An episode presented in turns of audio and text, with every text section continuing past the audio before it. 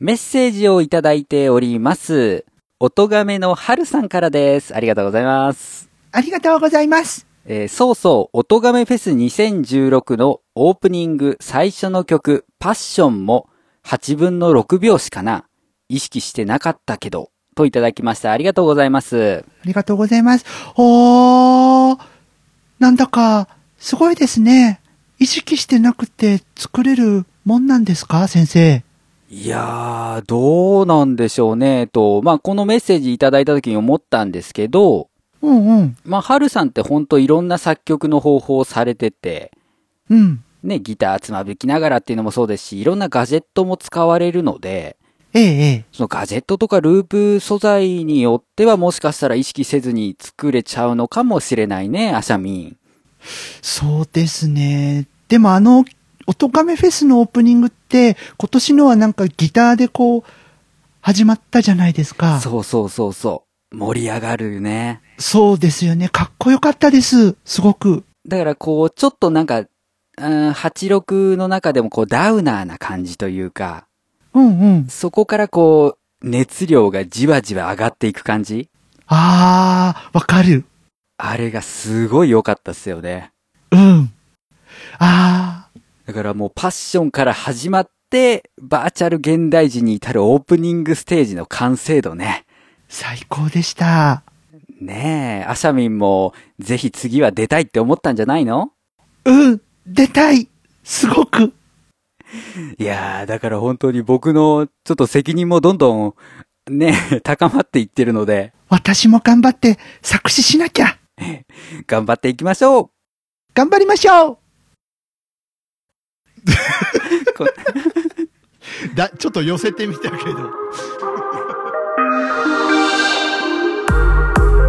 正しいとか、間違いとか。世界がまた僕を試すよ Everyday 奪われても裏切りでも止められない時が惑わせる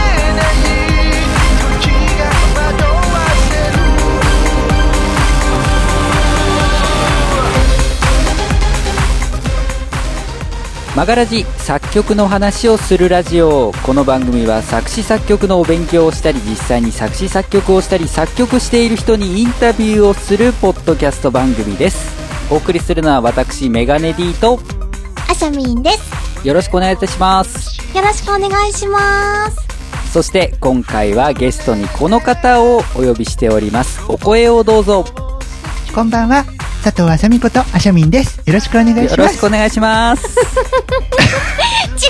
うやろえ違だっうでてしょだってオープニングとなんかアシャミン声違うんだもんお、オープニングと あれアシャミンが2人いる二人いるよね何どういうこと私がいない間に何があったの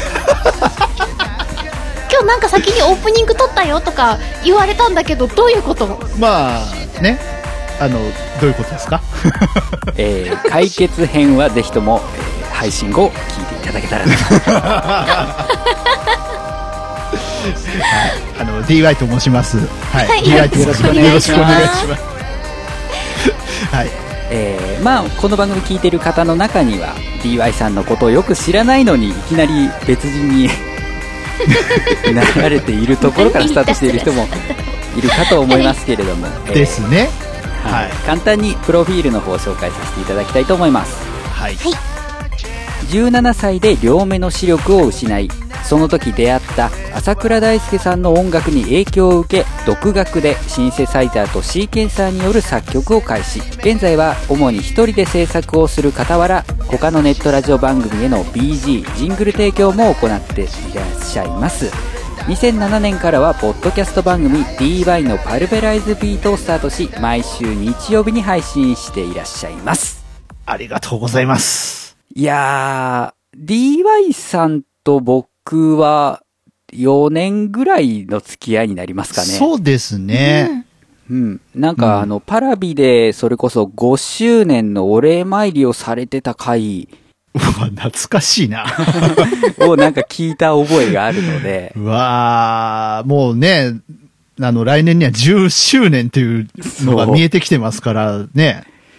そんな経ちますかいやすごいですよ。 うん、アシャミンと DY さんはどんな感じですかでも、アシャミンとはもい、それぐらいじゃないですか同ね。じぐい。らいですね。さざ波がきっかけで。そうですね。関わるようになったのはさざ波からですけど、うんうんあの、お声だけは知っててっていう感じで。あ、ありがとうございます。はいそうそう。そうあの、それこそあれですよ。川柳さんが、あの、うんうん瑛太くんをご出産するときに、あの、アシャミンが、こう、ピンチヒッターで、えあの、ええええ M- MC で回してたお星様を、聞いたのが僕の初お星様でした から。また偉い会が最初だったんですね。川柳さんってこんな声なのっていう、なんかちょっと、ちょっと脳内がおかおかしくなった 記憶 混があり乱ますけすど。る会でしたね。はい。はい。そうそう。もともとそのね、えっと、同じ、えーネットラジオのカタログサイト、はい。うん。ラジコマさんにこう登録されているポッドキャストの、まあ、それぞれパーソナリティ、そうですね。そこからこう、繋がった感じで。はい、はい。はい。なってきますけれども、こうしてまあ、改めて DY さんの作曲について聞くというのもね、うんそうですね。今までにも結構 DY さんには曲をね、提供していただいた身でもあるので、あ、そうですね。そうそねうそうそう。はなんかもう改めてお伺いするっていうのがちょっと不思議な感じです。い。いえいえ。はい。えー そんな DY さんでございますけれども、この番組はもう本当にそこからですかというところから聞いていきますので、はい。はい。あの、まあ、この番組から DY さんを知った方へ向けてですね、まあ、ちょっと、うん、繰り返しの質問になってしまうところもあるかとは思いますけれども、答えていただけると嬉しいです。よろしくお願いします。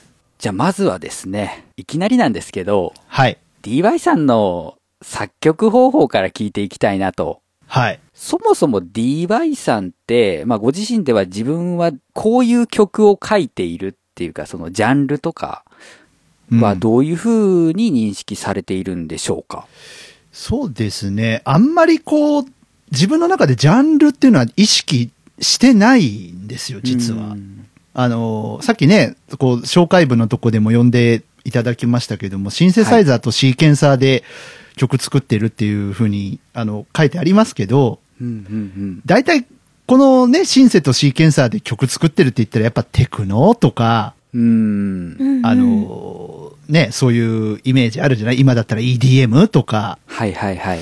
うん、こう電子音楽みたいなイメージにど、どうしても行きがちなんですけど、とにかくなんか僕は音楽がこうジャンル問わず作ってみたくって、うん。で、何も楽器ができなかったので、当時。こう、かじっては挫折し、かぜかじっては挫折しを繰り返してたので、はい。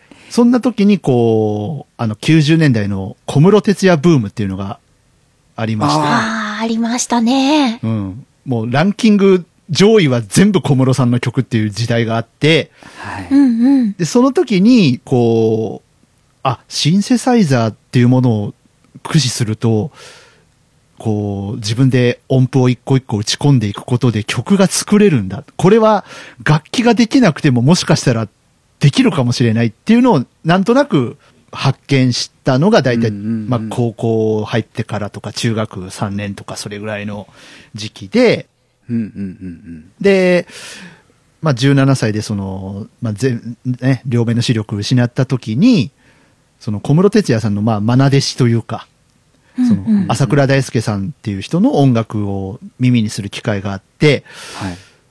で、彼もやっぱシンセサイザーで曲を作ってる人だったんですけど、で、すごい自分の、その、バイブルというか励まされた曲が朝倉さんの曲の中にあって、はい。うんこれ、俺も作りたいってその時に思ったんですよね。うーん。のがきっかけで作り始めて、はい。うんうん。だから、なんだろう、その、ジャンルっていうのはあんまりこう気にしたことはないですね。う本んなるほど当ちっちゃい頃から何でも聞いてたので、そうですよね。なんかシンセサイザーって結構いろんなことができるというか、そうですね。あ、はいはい。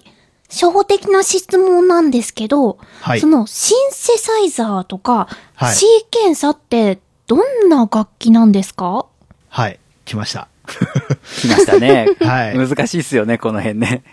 えーっとですね、シンセサイザーっていうのは、あの、まあ、シンセサイズっていう英語があるんですけど、シンセサイズ。これあの合成とかそういう意味合いがあるんですよ。ほう。で、本来の我々が楽器として使ってるシンセサイザーっていうのは、うん。ミュージカルシンセサイザーっていうのが正式名称なんですね。そのミュージカルシンセサイザーっていうのは音楽的にその音を合成して作っていくっていう、んそういう意味合いがあって、あの、もともとシンセサイザーっていうのは音を作る、自分の想像した音が作れる楽器だったんですよね。え、音を作る楽器ですかそうなんですよ。うん。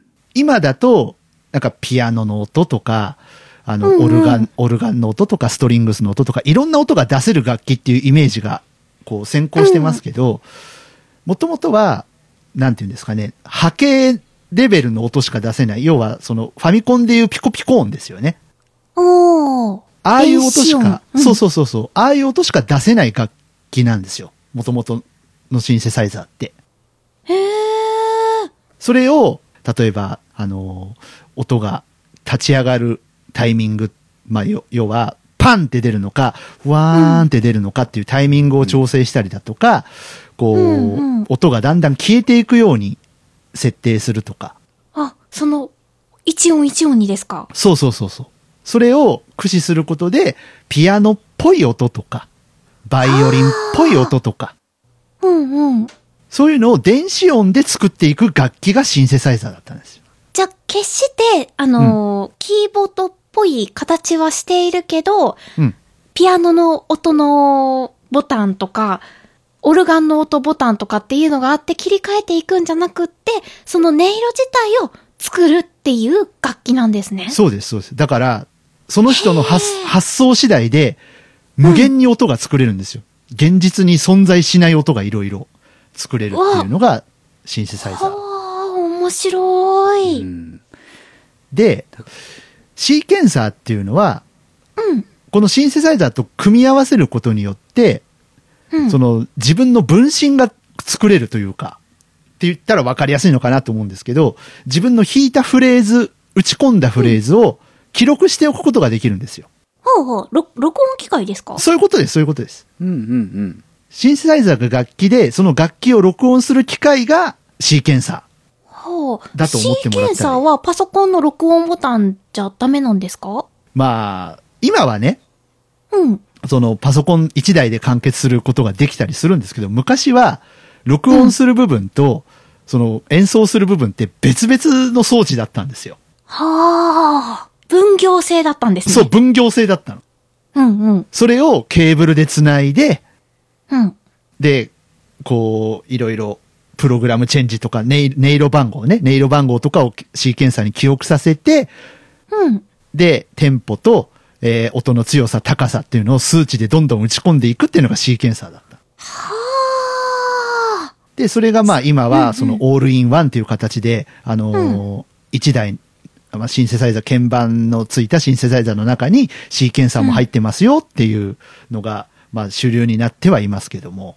へえ。あ、わかってきました。うんうん。っていう感じでよろしいでしょうかメガネ D 先生。 はい。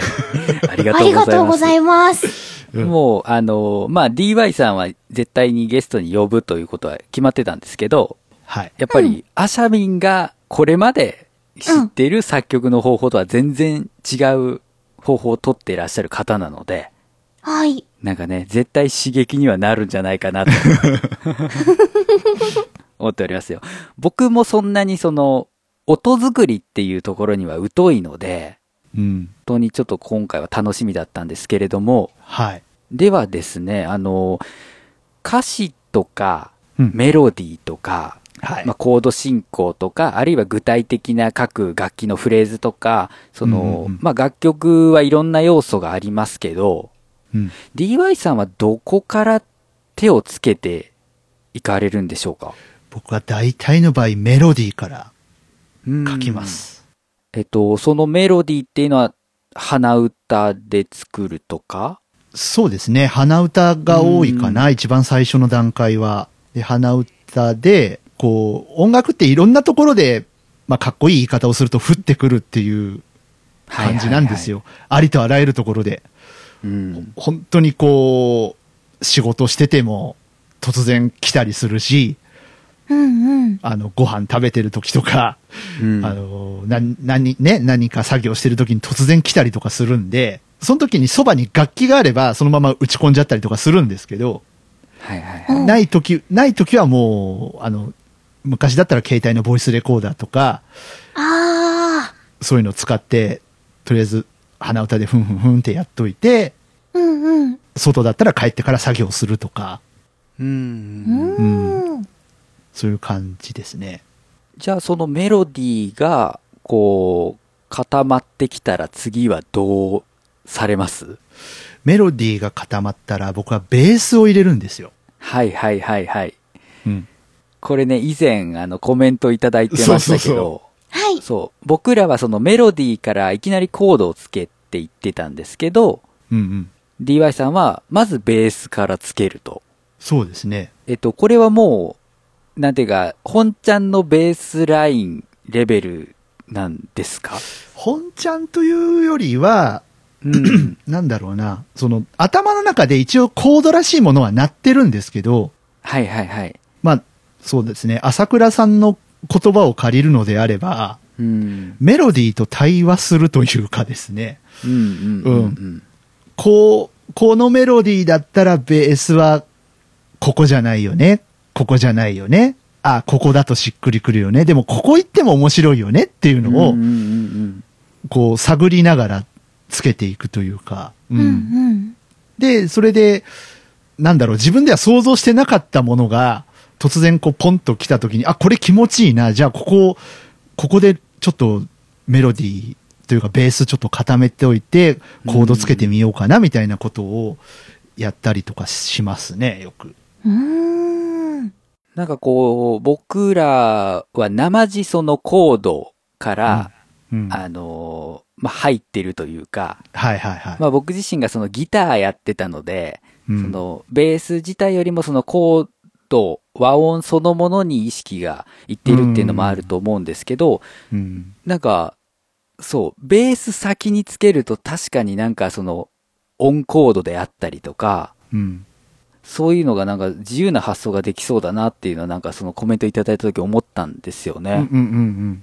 面白いというか、まあ僕はずっとそうなので、本当作り始めた時からそうだったので、で、こう時が経って、朝倉さん自身の作曲方法を聞いたら、彼もそうやってたっていうのをちょっと聞いて鳥肌が立ったりしたんですけど、いやー、やっぱり繋がるところは繋がりますね。ですね、ほうんん本当にびっくりしうて、うん。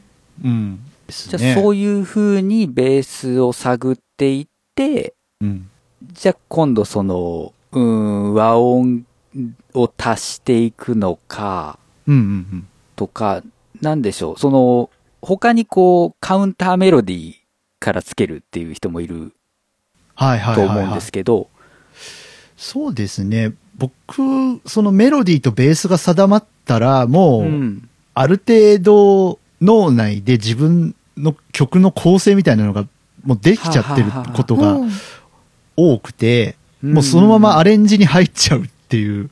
あー、なるほど。感じうんはそうですか、ねそうか。こううんイントロ、いいきなり頭サビで始まるのかとか、うんうん。こうんうう、あ、ここでストリングスがぐわーっと来るといいよね、みたいなのをこう考えながら、もうアレンジに入っちゃうことが多いかな。あー、なるほどね。うん。えー、で、じゃあ歌物だったら最後に歌詞っていう感でじですすか。ですね。トラックがある程うんうんう度んできてからうんうん。歌詞を入れるっていう感じですね。はい、ということは、まあ、メロディーでベース決めて、うん。もう各種トラックに入っちゃって、うん歌詞。ですね。うん。その音を探るときっていうのはどうされているんですかとにかくね、頭の中でいろいろ鳴るんですよ、音が。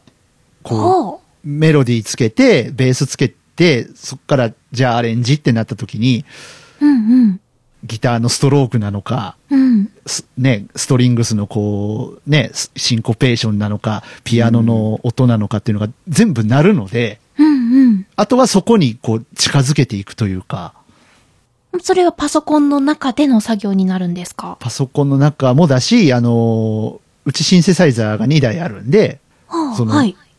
自分が持ってるシンセサイザーの中の音色で、とりあえずそのデモバージョンというか、ラフうんをうんうん。作っておいて、プリセットの音だとちょっと足りないなっていうところは自分で音色エディットし直したりとかして、うんうんうーん。こう、構築していくというか、そういう感じですね。なるほど。いや、あの、そのシンセサイザーで、その音を作っていくってなると、はいはい。例えば僕らがアレンジしようってなった時は、あの、はいギターの音とか、うんうんうん。そのサックスの音みたいな感じで、楽器と音で、そのセットにして、こう、イメージしていくことが多いんですけど、うんううんんうん。そ、なんかこう、ぽい音ではあるけど、うん。その、形容しがたい音じゃないですか。そうですね。作られた音って。 確かに、あれね。って、ど、どうやってこう、いイメージされてるというか、どうや、そうですね。ギターとかだと、とりあえずうんプリセットでギターの音入ってるんで、それ選んじゃったりとか、はいはいはあのい、。エフェクトのかけ方とかで、こう、ね、エフェクトかけるだけでも全然うんイメージ変わってくるじゃないですか。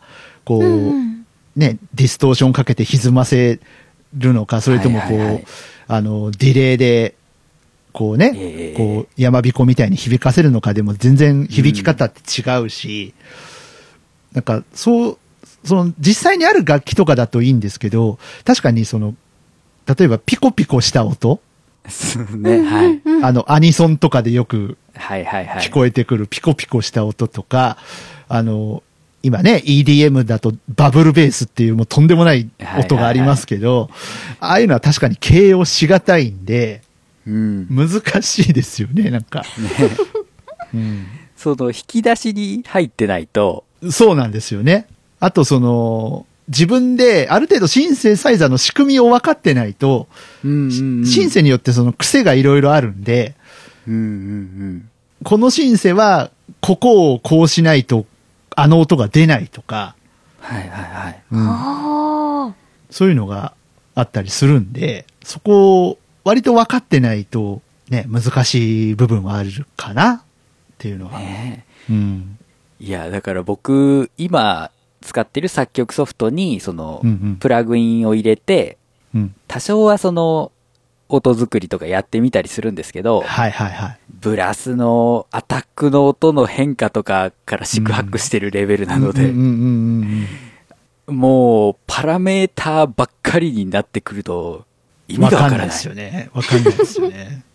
うんそうそう。あの、パソコンで動作する、その、ソフト申請とかもあるうんじゃないですかうんうんうんう。んでもあれ、説明なしじゃ無理だぜって いう。そうですね。ある程度分かってないとね、辛いものがね。そうそうそう。ん例えばなんですけど、そはいの、音作りっていうのを駆使すれば、うん。ガラスコップでドレミファソラシドを、うんうん。こう、叩いて、音出してみたっていう音も再現可能だったりするんですかやろうと思えばできますね。はあ、うんうんうん。その想像上でこのぐらいの大きさのガラスで、で、響きはこのぐらいでって、うんまあ、どこで鳴らしているのかっていうのも大切ですよね。そうですね。えっとね、そのアシャミンのその発想はですね、はい多。分、あの、物理モデル音源っていうのがいると思うんですよね、多 分。物理モデル音源。すごい難しい話をしちゃいますけど、例えば、 あの、なんだろう、そのガラスコップを叩い、叩く音っていうのは、あの、いろんな音の作り方があるんですよ。うんうん。例えば、実際のそのガラスコップを叩いた音を取り込んでしまう。録音して。うんおうマイクで拾って、取り込んでしまって、で、それを、あのーサンプラーっていうソフトを使って、うんうん、うん。えっ、と、鍵盤の音階にアサインしてしまう。アサイン。アサインいっぱ。いまあ、要は貼り付けですよね。かか あ貼り付けして、あ、うん。、で、キーを合わせて、ドレミファソラシド、鍵盤叩くと、その、ドレミファソラシドが鳴るようにするっていう音作りもあるし、うん。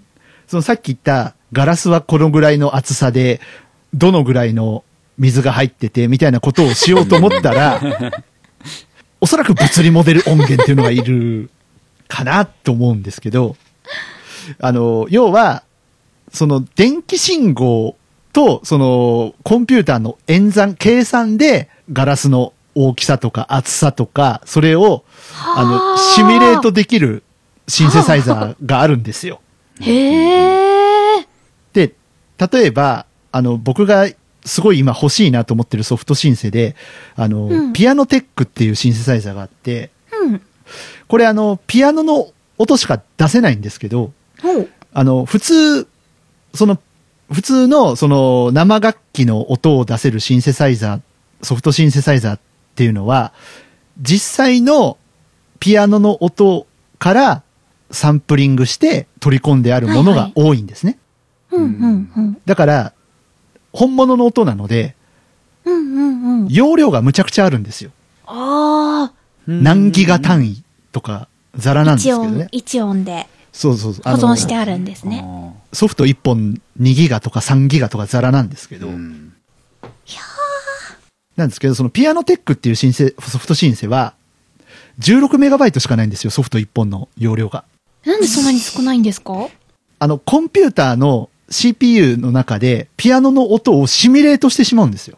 シミュレートっていうのはさっき言ってた演算そうそうそうそうそう。で、で、ピアノの大きさ、形、うん。うん。で、ハンマーの大きさとか硬さとか、それをサンプリング音源じゃなくて、コンピューターの中で計算で出して鳴らすっていうシンセサイザーなんですよ。すごいめちゃめちゃいい音しますよ。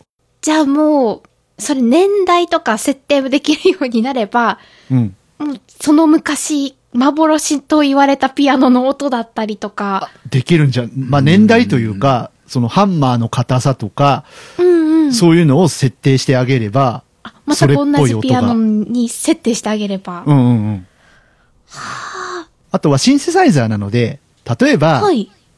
あのーなんだろう。直径が10メーターあるピアノの音とかも作れたりするんですよ。へえ。まあ、空極想極端な話だけ上のど。そうそうそう。実際にはないんだけ楽ど、器が。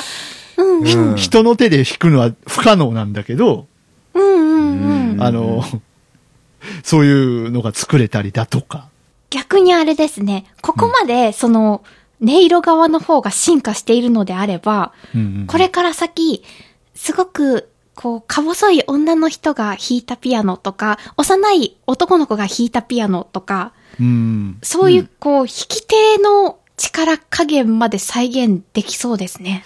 それはね、多分できると思いますね。うんもうそろそろね、そろそろ。うん。あのードラムパートをどんなドラマーが叩いてるかみたいなのはシミュレートあ、あら、ありますね。ありますもんね。あるんですかガレージバンドとか、ロジック、うん、ロジックプロとか、あの辺にはね、ドラムの、うんうん。その曲に合わせて、あの、たた、叩いてくれるっていうのがありますよね。うんうんうんなんなんとなくそうそうそうそう自動でアレンジしてくれるみたいな。へえ。まあ、作曲ソフトによっては、なんかコンピューターが弾いてるみたいに完璧になったら、うん人間っぽくないからっていうので、ちょああ。っと下手に弾いてくださいっていううんうんのがあるんですけど、それをどれぐらい下手に弾くかみたいなパラメータはあるんですよ。うん。うんうんうんでそういうのを突き詰めていくと、その、女性のピアニストとか、うん子供のピアニストみたいなのも、多分できる。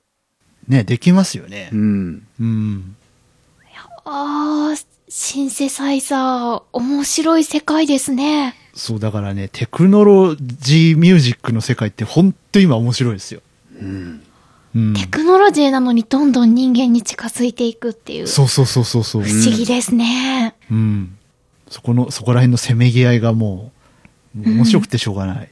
あの、ギターとかでも、あの、スタインバーグって、今、今違うのかなあの、バーチャルギタリストっていうはいはいはいはい。ソフトシンセがあってう、ん。うん。あれなんかパッと聞いた感じ、生のギターと、あの、聞き比べてもわかんないですもん。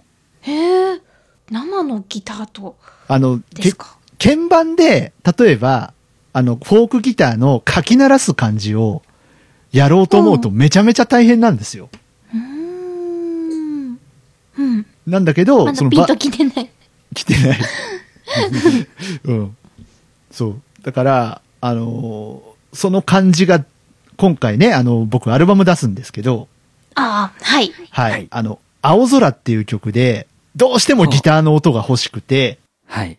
で、かき鳴らすギターの音が欲しかったんですよ、どうしてうんも。うんうんうんう。なんなんだけど、鍵盤でそれやろうとするとできないんですよ。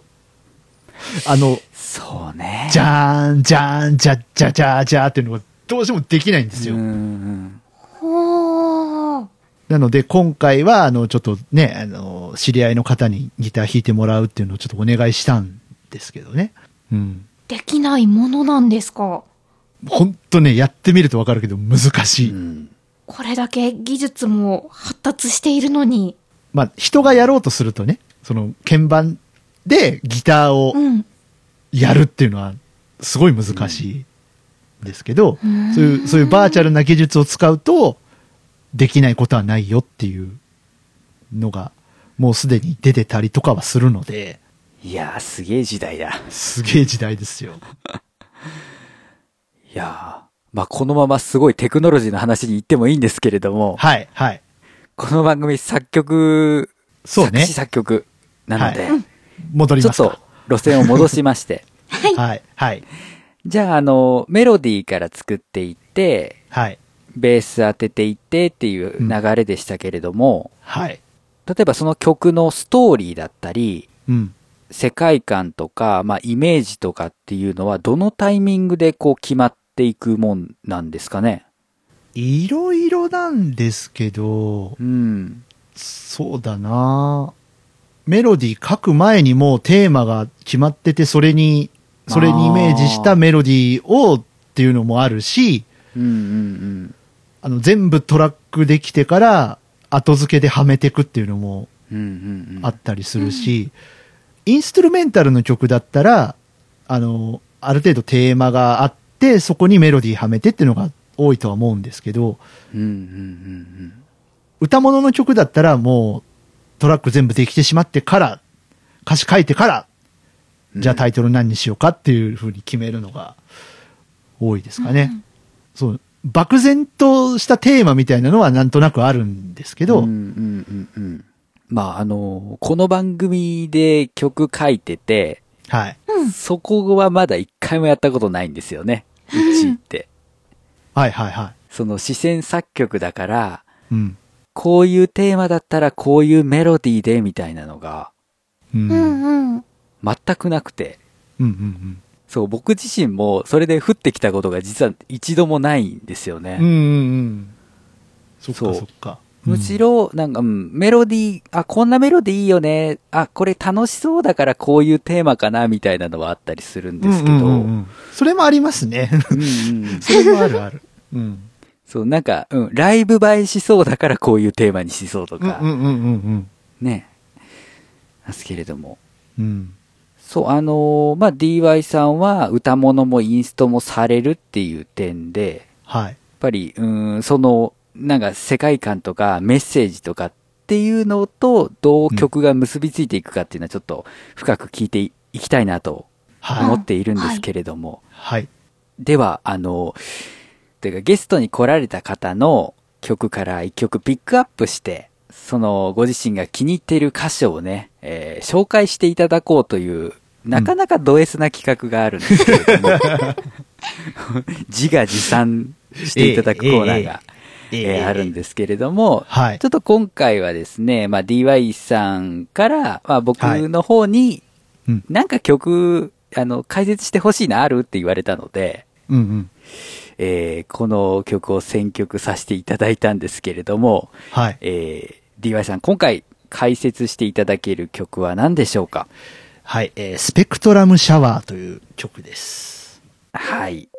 これは、生パラビの CM の BGM とかでしたっけあ、なんかでしたね。CM というか、うインターバルああ、そうですね。放送開始前の、はいやつはでいすはよい、ねはい。はい。なんかでま使われていて、まあ、はい DY さんの番組を追っている方だったらよく耳にしている曲だと思うんですけど、はうい。んうん。まあ、この曲選んだテーマあーこの曲を選んだ理由としまして、はい。まああの宇宙をテーマにうん曲を募集していて、そこに送った曲ということではい。完全なるテーマ選考そうですでのね。作曲、はいなので、うん。なんかそのあたりのお話を聞いてみたいなということで、はいはい。はい、選ばせていただきましたが、はい。これね。はい、これ、あの、僕の中でもすごい、あの、思い入れが深いんですけど、はい、えっ、と、5年ぐらい前かな、あの、朝倉大輔さんのラジオ番組がありまして、はい、えっ、と、埼玉のですね、ナナックファイブっていううん FM 局があって、そこで、ネオエイジサーキットっていう番組があるんですけど、はい、そのネオエイジサーキットが公開録音をやりますっていうのを5年ぐらい前にやったんですよ。はい、で、朝倉さんが当時、なんか天体にものすごいハマってて、あのーそういう話をしてたところ、プラネタリウムで公開収録やりますっていうおお、うん。のが出てきて、それに向けて宇宙をテーマにした曲を、あの作ってきてください、リスナーの皆さんっていう募集をしてたんですね。はい、で僕はそれ聞いててお面白いことやるなと思ってたんですけどあのツイッターでファンの人たちが実況してるんですよラジオのえーた、らどんどんリ,、ううんうんどんどんリプライが来るんですよ リヴァイリヴァイさん出番ですよみたいな リプライがどんどん来る 来るんですよでえ作るの俺大分だしみたいな なんですけどまあ半ば乗せられてじゃないけど作ってであまり時間なかったんですけど3週間ぐらいしかなかったのかなで書いて送ったらあの朝倉さんご本人にめちゃめちゃ褒められたっていう、ああ、嬉しいですよね。この曲はいいよねなんかロケットで宇宙にこう行くようなイメージがすごい広がるよねっていうことを言ってくださってあとこの曲ね長いんですよ8分ちょっとあるんですけどうんうんうん。朝倉さん本人にも長さを感じさせないんだよねっていうことを言ってもらったりだとかあので朝倉さんもねそのシンセで音作りをずっとやってきてる人なんですけどこの音ってどうやって作ってんだろう俺知りたいわみたいなことを言ってくれたりとかして、はあうん、そそんなんですごい褒めていただいてで、僕はその公開収録には行けなかったんですけど実際そのプラネタリウムの上映会の時にめちゃめちゃいいとこでかけてくれたらしくって、うんうんうんー。うんうん。ありがたかったなっていう思い出の曲ですね、なんか僕の中で、まあ、DY さんの作る曲のサウンドイメージというかはなんていうかその空気感というかい、うんうんうんそういうものがすごいあの分かりやすく出ているのがこの曲のような気がしていてあーありがとうございますなんかあの曲聴いた時にあ DY さんの曲だっていう感じがうんうんうんすげえあるんですよねこれ。っええていうのもあって今回選ばせていただいたんですけど。はまあ、宇宙をテーマにっい、うん、てことですけど、これもメロディーから。そうですねメロディーですでねすかこれもあのピアノのね「うん、タラララーン」っていうところからはあはあはあはあ。入って、うん、え、それはもうこう、宇宙のイメージ、宇宙のイメージって待ってて降ってきたメロディー。そうですねうんじとにかく時間なかったんで、はい。その当時のブログとか読み返してたんですけど、もう3日経って何もこうできなかったら送るのやめようと思ってたんですけど、はい。なんか、なんか来てね。 ななんか来てねってことないんですけど。うん。タラララーンっていうのが降ってきて、あ、これいいかもと思って打ち込み始めたっていううん。感じですね。だからこう、なんか、計算で、その、宇宙ってこういうイメージだから音の飛びはこんな感じでってやっていったわけじゃなくて、うん。もう本当に降りてくるっていう感じで、そうですねう。ん、出てきた。うん。で、この曲、最後の方まで聴いていくと、はい。こう、いろんなキラキラした音 がはいはいはいはい。出てきて、こう、パンが振られて左右にうろ、ね、すごい動くやつがあったりとか、うん。なんかそういうなんか、いろんな質のきらめきが、わーっとこう、一気に押し寄せてくる感じが、ああ、なるほど、これがシャワーかと。はい。そうですね。最初は、ね、スペクトラムシャワーっていう曲を作りますっていうので作り始めたんじゃないんですけど、はい。そう、シャワーっていうキーワードは、その、やっぱ、星がこうね、星が散り、うんうんうんなんか星の光がパーッと散るような音を、こうどん、どんどん入れていったら、そういうキーワードが出てきて、うんうん。うん。で、スペクトラムっていうので、つなげてタイトルにしたんですけどね。朝倉さんも知りたがった、この音のレシピってうん教えてもらえるんでしょううか、ん。音のレシピ。 そうだな。多分、朝倉さんが知りたがってた音は、あの、この曲で僕初めて iPod Touch を使ったんですよ。 iPod Touch を使うってどういうことですか iPod Touch のアプリケーションを初めてこの曲で僕使って、ふんふん。その時まだ iPad でしかガレージバンド動かなかったんですよね、確かね。ああ、うんああ、はい。だから、その、まともに曲をなんか打ち込めるようなアプリっていうのがあんまり iPod Touch でなくて、うんうん。でも楽器アプリはなんかたくさんあるぞっていうのが分かって、うんなんか面白いのないかなと思ってた時に見つけたアプリで、あ、これなんかボタンポチポチやってるだけでなんか面白いフレーズというか、なんかポンポンみたいな音がどんどんこう重なってって面白いなと思って、うんじゃあここれを、この音を入れようと思って、入れた音を多分朝倉さんは気になったんじゃないかなという僕の予想なんですけど。はうん、ですね今。までのソフトじゃないですね。媒体っていうんでしょうか。うんうんうんうん。ではなく、新しいものを取り入れた音がその謎の音のだった正んじゃ体ないかな。だったんですうんね。だと思います。ちなみにその音はどのあたりで使われているんでしょイントロから聞こえう。もる。うイントロからですか。うんはい。と、さっきメガネ D さんが言ってた、こう、左右はにい、こうんう、うんうん。ね、音振っが、た。うんううん。ん、音がこう、動いてるやつとかも、そのアプリで作ったんですけどうん、うんううんん。じゃあそのあたりちょっと注目してもう一回聞き直してみたいと思います。そうですはい。そうですね。DY さんで言うと、やっぱりいろんなガジェットについてもこうん。う、増資が深いというか、はいはいはい。そういうところもあって、なんかこう、いろんなところから音を引っ張ってきて構築していくみたいなところが、うん。いや、すごいなと思ってて。ああ、ありがとうございます。あの、以前僕も実は曲を書いていただいたことがあってね。あの曲ですね。あの曲 です。ああの曲で すね。最低段放送えええのええええマジェスティックデザイアでございますけれどえも。はい。はい。あの曲も、うんその、人の声っぽいやつを、素材をこう探して引っ張ってきてとか、そうですね。それこう曲の中にこう馴染ませて入れていってとか、うん。いや、なんか、はあ、自分からは出てこない発想だわっていうのをね、いただいた時にうんうん持ってたりして、うん。うん。独学でスタートされたっていうところからも、やっぱりその、なんか柔軟性みたいなところがやっぱりあんのかなっていうのはうん DY さそうなんですかね。あとなんか、その昔から、ちっちゃい時から、なんか録音して遊ぶみたいなのが割と好きだったのはありますよね。ん。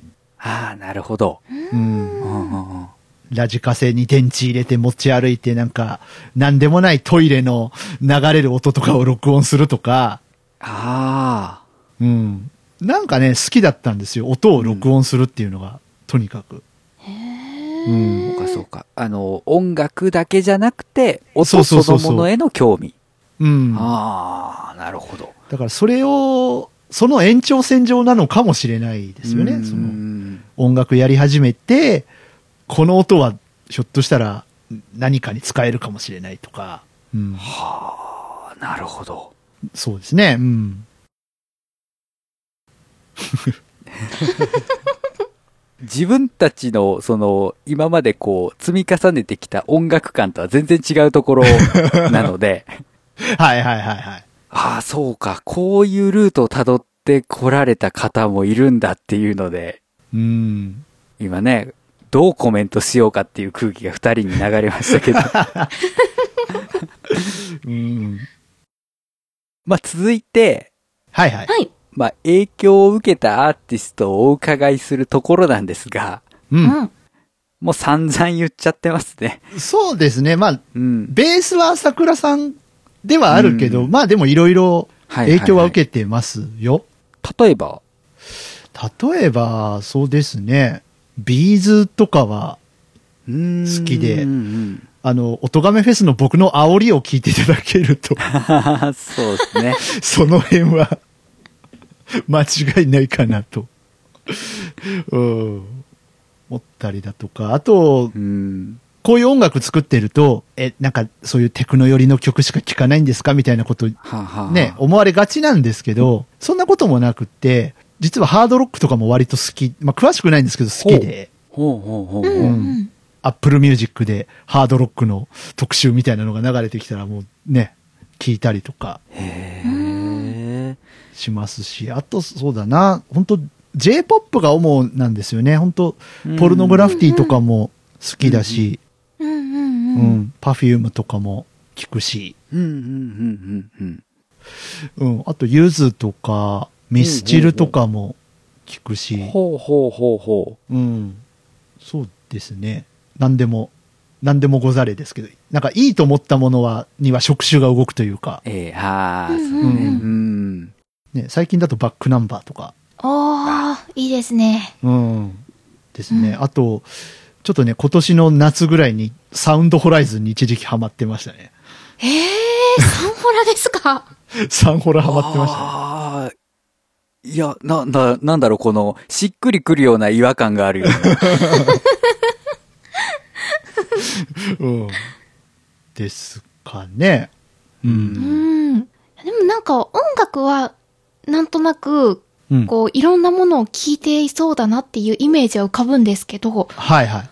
作詞の方面で影響を受けた方っていうのはいらっしゃいますかどうでしょうね。僕、僕もね、それ考えてたんですよ。ああ、作詞で俺影響を受けた人って誰なんだろうなと思って、こう、お話いただいてから、ずっと考えてるんですけど、わ、かんないんですよ ね。誰なんだろうな。まあ、多分、稲葉さんとかの影響はあるかな。ああー、はあはあはあはあ。ああ、うん。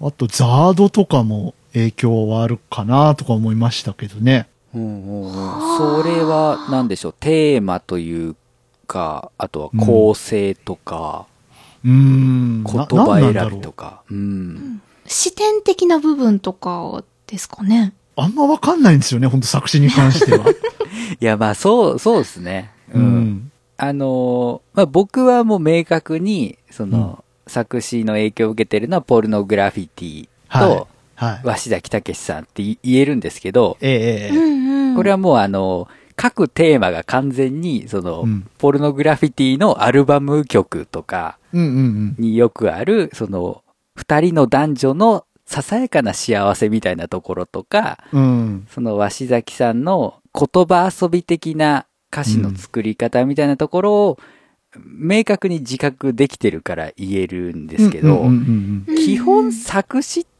てどっからがルーツなのかわかんないですようん。うんね。うんうんで、それこそ、まあ DY さん、まあ番組の企画で意識的に読書されてるじゃないですうか。ん。はいはいはい。だからその作詞って言っても作詞家から影響を受けるだけじゃなくて、その、ああ、ねそっか、そこからうも。うん。んううんん、作家さんから受けることもあるだろうし、ね、そうですねもう自分の中から出てきたもういろんなルーツのやつがぐっちゃぐちゃに混ざったやつをね、うん出してる可能性だってあるし、けど、大きいのはやっぱ稲葉さんなのかな、うんそういう意味でだと。ああの、ーパーフェクトマンの歌詞で、はい。ラップががあるんですよ。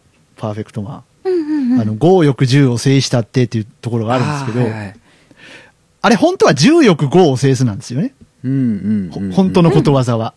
うん。なんだだけど、あの、強欲10をってしたのは、あの、なんか歌いにくかったんですよ、重欲5をだと。 でっていうのもあったし、強引になんか作っちゃえと思って。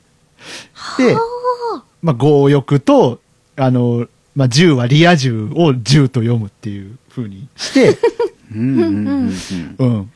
そう。なんかそういう風に強引にししたりとかして。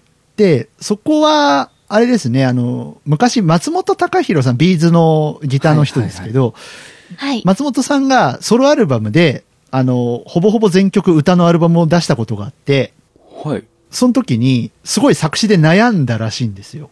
うんうんで、うん稲葉、稲葉さんに相談したらしいんですよね。うんうんうん。で、その時に、使ってはいけない言葉なんてないよって稲葉さんに言われたらしくって、うーん。それでこう、吹っ切れてアルバムできたんだよっていう話を松本さんがされてて、そこは僕ずっと残ってたんで、ないことわざは作っちまえと思 って。うん。こう、パーフェクト、うん、パーフェクトマンはね、作詞した部分はありますかね。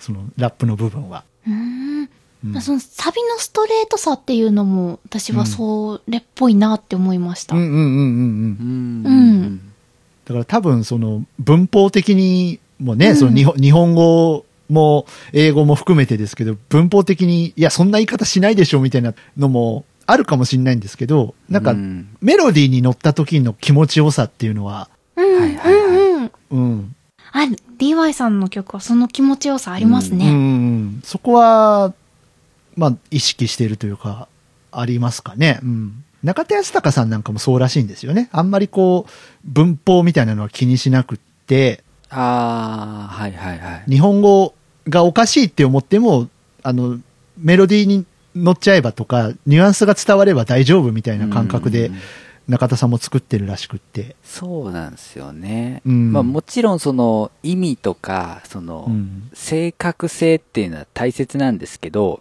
うん。やっぱり歌詞も曲の一部じゃないですか、うんうんうんその歌詞っていううーある種そのボーカルのうー楽譜的な情報うん。うんうんそういうところまでこだわっていくと文法は多少よくねってなりますようん。うね、んうんうん。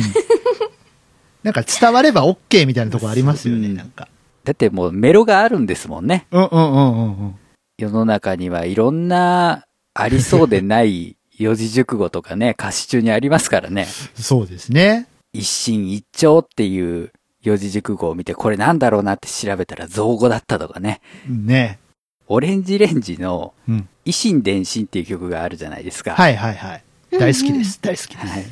あの曲って、あの、漢字が違うんですよね。そうですよね本当の違いますよ維ね心う伝心ん。とああ、うんううん。んうん。そうそうそう。あれで、あの、あ、あの漢字じゃない、あの漢字じゃないって思いつつ、えー書き取りをミスってです ね、その、維新伝心の漢字を間違えたのが、えーうん小学校の卒業論文に載っているっていうね、ああ。悲劇が。そっかそっか。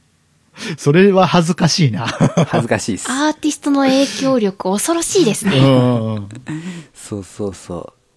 歌詞なんてね、うん歌詞なんてって言っちゃ変ですけど、うんうん。ここ自然作曲なのに。いや、だからその、うん、視線だから、こう、まあ、ちゃんと文法的にも正しいっていう風にこだわれるっていうところもあるし、なんなら、ね、その、瞳を閉じてって、うんなんか生物学的には正しくないけど名曲じゃないですか。はいはいはいはい。瞳は閉じられないけど。だから、そういうなんか、言葉が持っている力があれば、まあうん文法とかは凌駕するんじゃないかなとうんうんうんうんうん。なんならその歌詞で出てきた印象的なフレーズによって日本語が変わるかもしれませんしねう。ん。そうですね。今回その DY さんがリリースされるアルバムは全曲、全曲っていうかあの、まあ、主要な曲はうんうん歌ものばっかりじゃないですか。ど、どうでした難しかったでうす。ん。本当に難しかったです。もう一曲一曲ももちろんですけど、そのもうはいアルバムにするって考えるとね、うん。流れとかバランスとかもありますし、そうですね。まあ、入れようかな、どうしようかな、で結果的に入れなかった曲とか実はあるんですよ。ああ、そうなんですか。うんうんうん。そう。こん今回はちょっとやめとこうかっていうのが実はあって。じゃあもうそのう、ん。アルバム作りに対してテーマっていうのは、初めからはっきりとあったんですかえーっとね、テーマができたのは多分青空を書いたあたりだと思うんですよ。うん。うん。